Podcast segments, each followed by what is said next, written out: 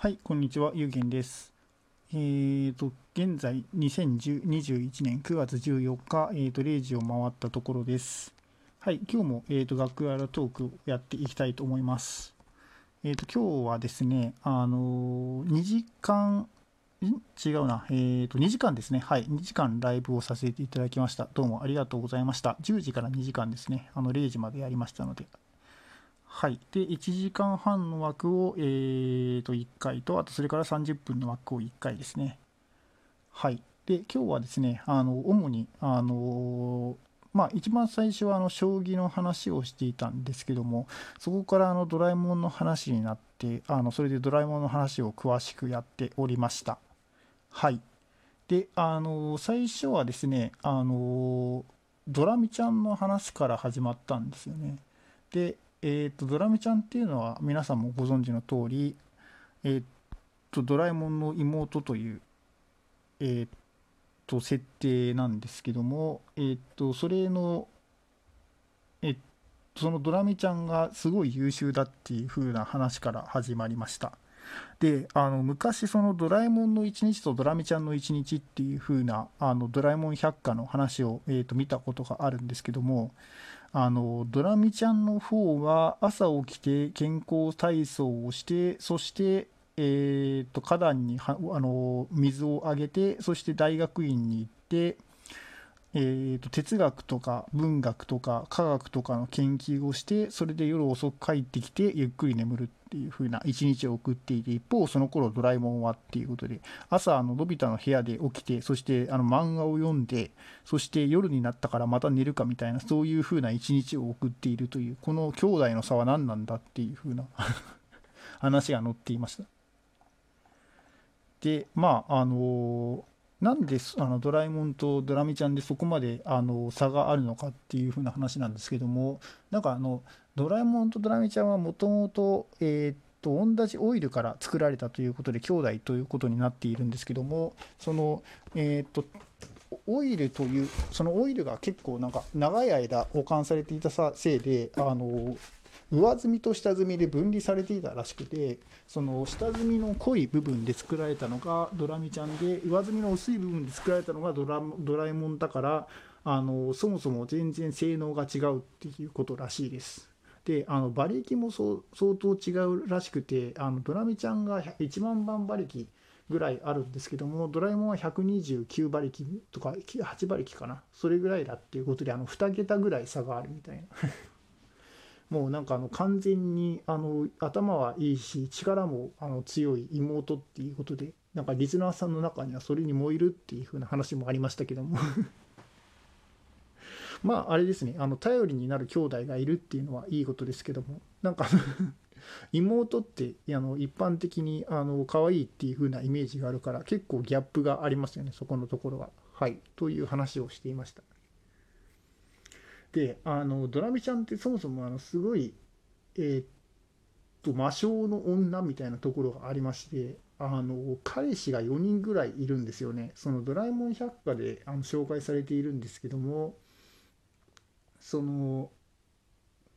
えー、っといつも仲良くしている友達隣の、えー、っと猫型ロボットとあとそれからペットみたいな感じの、えー、っと彼氏とあとそれからえーと、成金の彼氏とあとそれから元俳優の彼氏みたいな。でその4人がボーイフレンドなのみたいな。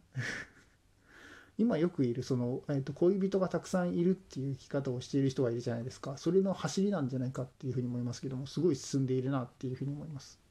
しかもあのそれだけじゃなくてですねそのドラミちゃんってあの昔あの主演映画今の30代の人ぐらいの人だと分かると思うんですけどもえー、と主演映画を貼っていた時期があるんですよね。その大長編ドラえもんの、えー、と後にあのドラミちゃん枠としてあのもう一つ映画が放映されるっていうのがいつものあのパターンでして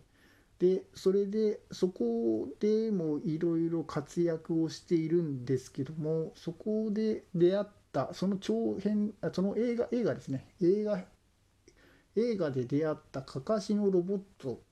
ともなんか恋仲みたいな感じになっていますしあとそれから、えー、そのドラミちゃんの主演の映画が終わった後のドラえもんズの映画ですね。でそのドラえもんズの、えーと、ドラザキットっていうあのドラえもんズのドラ型ロボットがいるんですけどもその、えーと、ドラザキットもとも、えー、友達以上恋人未満ぐらいの関係になっているっていう。もうあの知っているだけでも私が知っているだけでも6人近くのあの恋人がいるっていうことで相当すごいなっていうふうに思いますけどというかモテすぎだろっていうふうに思いますけど。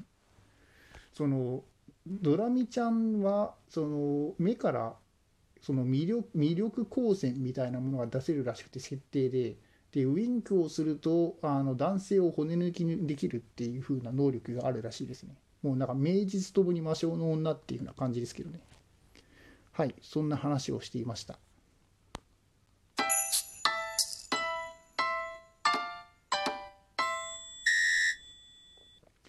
はい、という話をしていたんですけども、えー、とその後もあの結構今日はもうあのフルでドラえもんの話をしていまして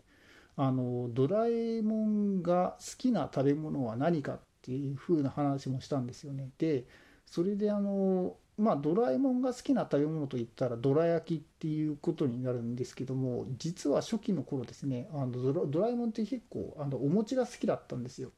であの第1話でですねあのドラえもんがあの正月にのび太のところに来るとで皿の上にあるお餅を食べてあのこんな美味しいものを食べたことがないっていうふうに喜んであのそしてまた帰っていくみたいなそういう風な場面があってその後もそののび太とそのお餅の食べる数で喧嘩をしたりとかっていう風に結構餅好きっていう描写がたくさんあります。はいで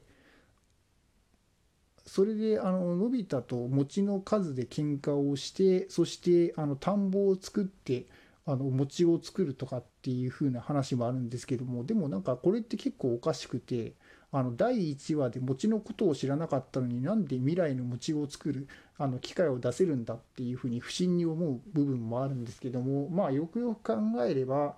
あのまああり得る考察としてはそのドラえもんが過去に来たことによってタイムパラドックスというかあが起きて未来でも餅が作られる世界になったみたいなそういうふうなことなんじゃないかっていうふうに考察はできますけどもまあそこのところはあのそこまであの深く考えていないんだろうなっていうふうに思いますね。そもそも藤子 F 不二雄先生が書くときにという。はい。であの最終的にまああの時間が経つに従って、えーと、ドラえもんはあのどら焼きが好きっていう設定になっていくんですけども、まあ、ただ、まあ、そのどら焼き好きっていうあののがかなり異常なんですよね。その3日ぐらい3日か。3日あのどら焼きを食べなかっただけでも視線抜刀をしてうなり出すみたいな。この子なんか、まあ、の薬物でもやってるんじゃないかっていう風なぐらいの反応をするという。で、あのー、そういうふうな感じで、あの、どら焼きを止めると、なんか薬を止めるとみたいな感じになっちゃってますけども、あの、どら焼きを止めると禁断症状が出てくるっていうことで、常に買い置きをしているんですよね。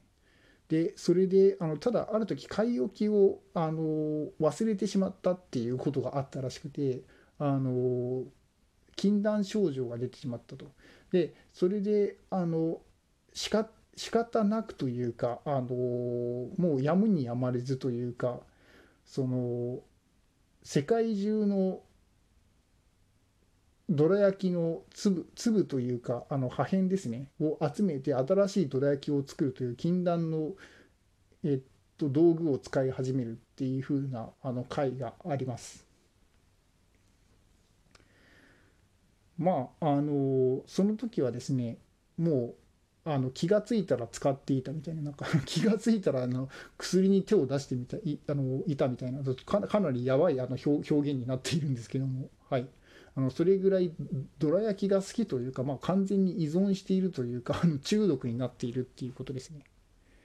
まあそこのところはあのちょっとあの描写がすごいあの 同行しているなというふうに思いますけどもこの子一体どれあのどんだけどら焼きが好きなんだっていうふうに思いますよね。うんちなみになんかあの調べてみたらあの今年そのドラドラえもんとドラミちゃんが喧嘩をするっていう回があったらしくてそのドラえもんの、えードラえもんがそのドラミちゃんが1時間かけて買ってきたメロンパンを食べてしまったと。でドラドラミちゃんが怒るんですけどもドラドラえもんが逆ギレしてしまってそしてあの喧嘩に兄弟喧嘩になるっていう回があるらしいです。はいでまあ、あの結構、あの時代を反映しているなっていうふうに思ったんですけども、あの今のドラえもんのファンはあのドラえもんの番組を見るときはえーと、ツイッターで実況をするらしくて、それがあの時代を感じさせるなっていうふうに思いましたね。私たちの頃は全然そんなのは、あのツイッターなんていうものはなかったので、実況っていう概念もなかったですけども、あの確かにまあ他の番あの番組とかでは実況っていうものがあるので、アニメの実況っていうものがあるので、まあ、ドラえもんもそういうふうにやっているのかっていうふうに思いました。はい。ということで、あの今日はそんな話をしておりました。あの他にもいろいろとですね、あの話したことがありますので、もしもよろしかったら、あのライブのアーカイブを聞いてみてください。はい、ということで、あの最後まで聞いてくださり、どうもありがとうございました。えっ、ー、と本番組では毎日、えー、と22時からライブ配信をしております。えーとこちはい、でその後あの、こちらの楽屋裏トークを取っておりますので、あの両方聞いていただけると楽しめるかと思います。はい。ということで、あの、最後まで聞いてくださり、どうもありがとうございました。えっと、それでは皆様、良い夜をお過ごしください。どうあのありがとうございます。